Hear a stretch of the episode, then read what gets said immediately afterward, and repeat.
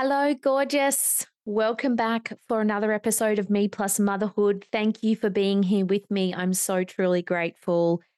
This podcast is all about rich and meaningful conversations around the mother in motherhood. And my passion is to help mums feeling a bit lost, stuck, depleted, invisible in the journey of motherhood to find their spark again, to gain clarity and their sense of self. So we delve into all sorts of conversations on this podcast to help you to shine more in motherhood and ultimately to thrive and to be healthier and happier because she who does the holding needs to be held. Today, I'm bringing you a fairly short and sharp episode, but a powerful and potent message around the use of your word, the words I am. Have you ever thought about these words? if you're someone who is passionate about affirmations or uses them regularly, perhaps you will understand their power because anything that comes after I am is what you become. Anytime you start a sentence with I am, you are creating what you are and what you want to be. So, my first key point of this episode is to be very deliberate about the way that you use the words I am. And I'm going to provide a couple of examples around this. So, when when do we use the words I am? We use them when we are choosing a label for ourselves. And we use those words in everyday language, for example, to describe how we're feeling, or when someone asks us how we are, we might say, I am dot, dot, dot. And so you will use these words probably more than you think. So there's the flippant everyday use of I am in everyday conversation. And then perhaps you, when you might be filling out a form, or if someone asks you, What do you do? Or if you're writing something out on paper uh, that starts with the sentence I am, those will be incidences where this shows up for you. And I want you to begin to be very conscious in each of these instances of what you're choosing that comes after I am. So, when I began to become more aware of this and to become a real observer of my thoughts and feelings, one of the first situations where I was using I am a lot was I am anxious.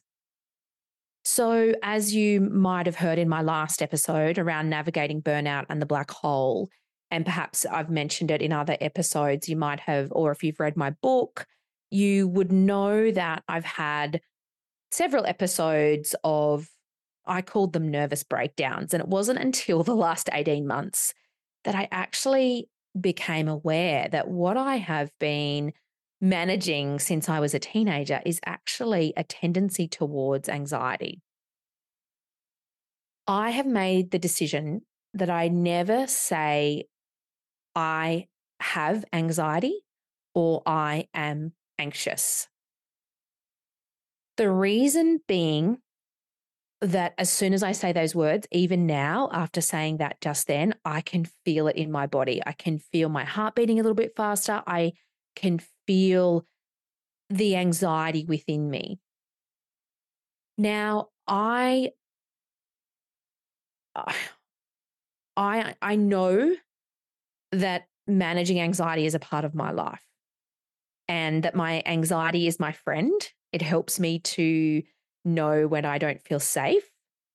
Um, I used to think of it as, as this thing that was happening to me. And now I recognize that it's actually um, part of who I am, but it doesn't define me. And I think of it as taking care, it's taking care of me. But I'm deliberate in the language that I use around it. I say, I notice I'm feeling anxious, or I have a tendency towards feeling anxious. Um, I will not say I am anxious because as soon as I do, I am claiming and embracing all of the thoughts and feelings that come with that. Some of you may not agree with this, and that's totally okay. And you will have the way that you manage this for yourself. And you might, some of you might be thinking, well, that's just denial of what's going on. And perhaps that's so, but for me, it it works for me. It helps me to remember that I am not my anxiety. I'm a soul. I'm, a, I'm an observer of my thoughts and feelings, and it's something that I manage. It's an overall part of my health. Um, physical and mental health is a part of my overall health. And it's as well as managing my physical health, I manage my mental health. And that is part of that. So that's the first example I wanted to give. The second example is around the use of the words I am busy. So often, you, this might ring a bell for you where you'll hear someone say, How are you? And you'll hear the person respond, I'm so busy. Perhaps you've also done this, or perhaps you do do this. Um, it's something I have moved away from. I don't use the word busy anymore. And I want you to start to recognize the use of this word or other words in your everyday world that invoke a feeling in you. Because I know when I say I am busy or used to say I am busy, it makes me feel even busier. And there's not a positive feeling in my body when I say I am busy. It just makes me feel busier. It makes me feel more overwhelmed. So instead of I am busy, you might like to choose something like I'm really well, thanks. And it's been a full week. Notice how there's a degree of separation from the word busy. There's a it, it's like there it separates you from the feeling. Like you are the observer of that. And I like to say I'm I've I've I'm have a full life or I have a full week or it's been a full day instead of I am busy. Because the words I am are defining who you are and what you're capable of. So be careful what comes after them. Another example is I am just a mum. If someone says, What do you do? I'm just a mum, or I'm a stay at home mum. Or another one that I hear in rural Australia is I'm a farmer's wife. Now, I am all about everyone choosing what's best for them, choosing what feels right for them it absolutely needs to be a conscious choice of yours as to what it feels good for you and what is your truth. I don't use the terminology I'm a farmer's wife anymore, even though I am the wife of a farmer. I say I'm a farmer. I may not be out on the tractor every day. I might not be the one actually out there mustering as much as I used to. These, day, these days, I'm more involved in the business side and the business management side of our agribusiness although I'm ma- married to a farmer, I, I, say that I'm a farmer as well because that is what I believe to be true. Um, and there is an image that comes to mind for me around being a farmer's wife and what that means. And that image might be different for you.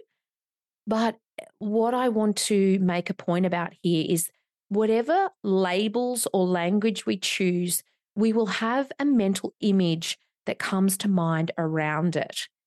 And what I want to impress upon you is that you're carefully choosing what images you're bringing to mind on a regular basis, because those are the images you're impressing upon your subconscious mind. And what we impress on, us, impress on our subconscious mind is what comes to be reality for us. Remember the expression thoughts become things? So be choosing carefully around what that means for you. If you're simply saying, I'm just a mum, or I'm just a stay at home mum, or I'm a farmer's wife, or I'm an entrepreneur, or I'm a businesswoman, whatever label you're choosing, be sure it feels right for you. And I would suggest that you choose what you are growing into. So last week at a conference I attended, I was looking at the areas of my life that I'd like to improve. And one of them was I'd like to be having more fun. I'd like to be more fun.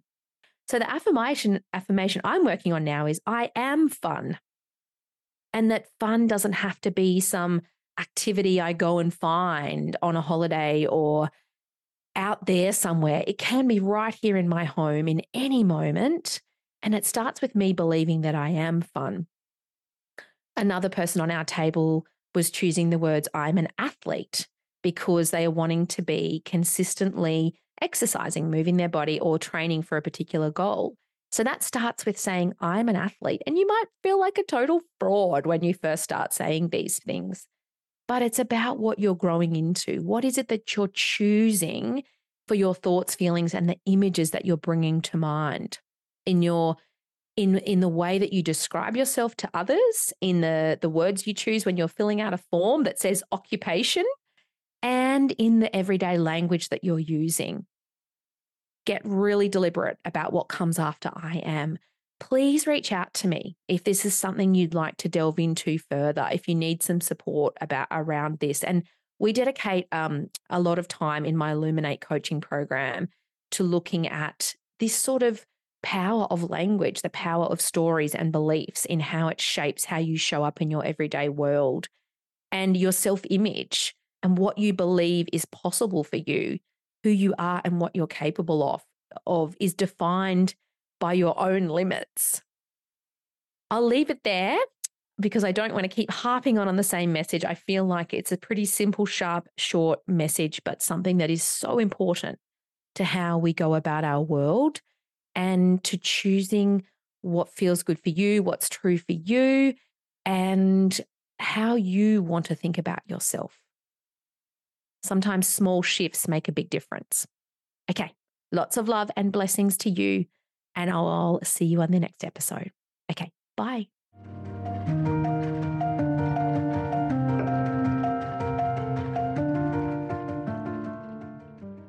You for listening to the Me Plus Motherhood podcast. If you've loved this episode, please subscribe, leave a review, and share with other mothers. If you are on the journey of motherhood, ready to reconnect with who you are, find your spark again, and shine your light bright, head on over to benitabensch.com or my handle is at Benita Bensch on Instagram and Facebook to connect with me there. See you in the next episode.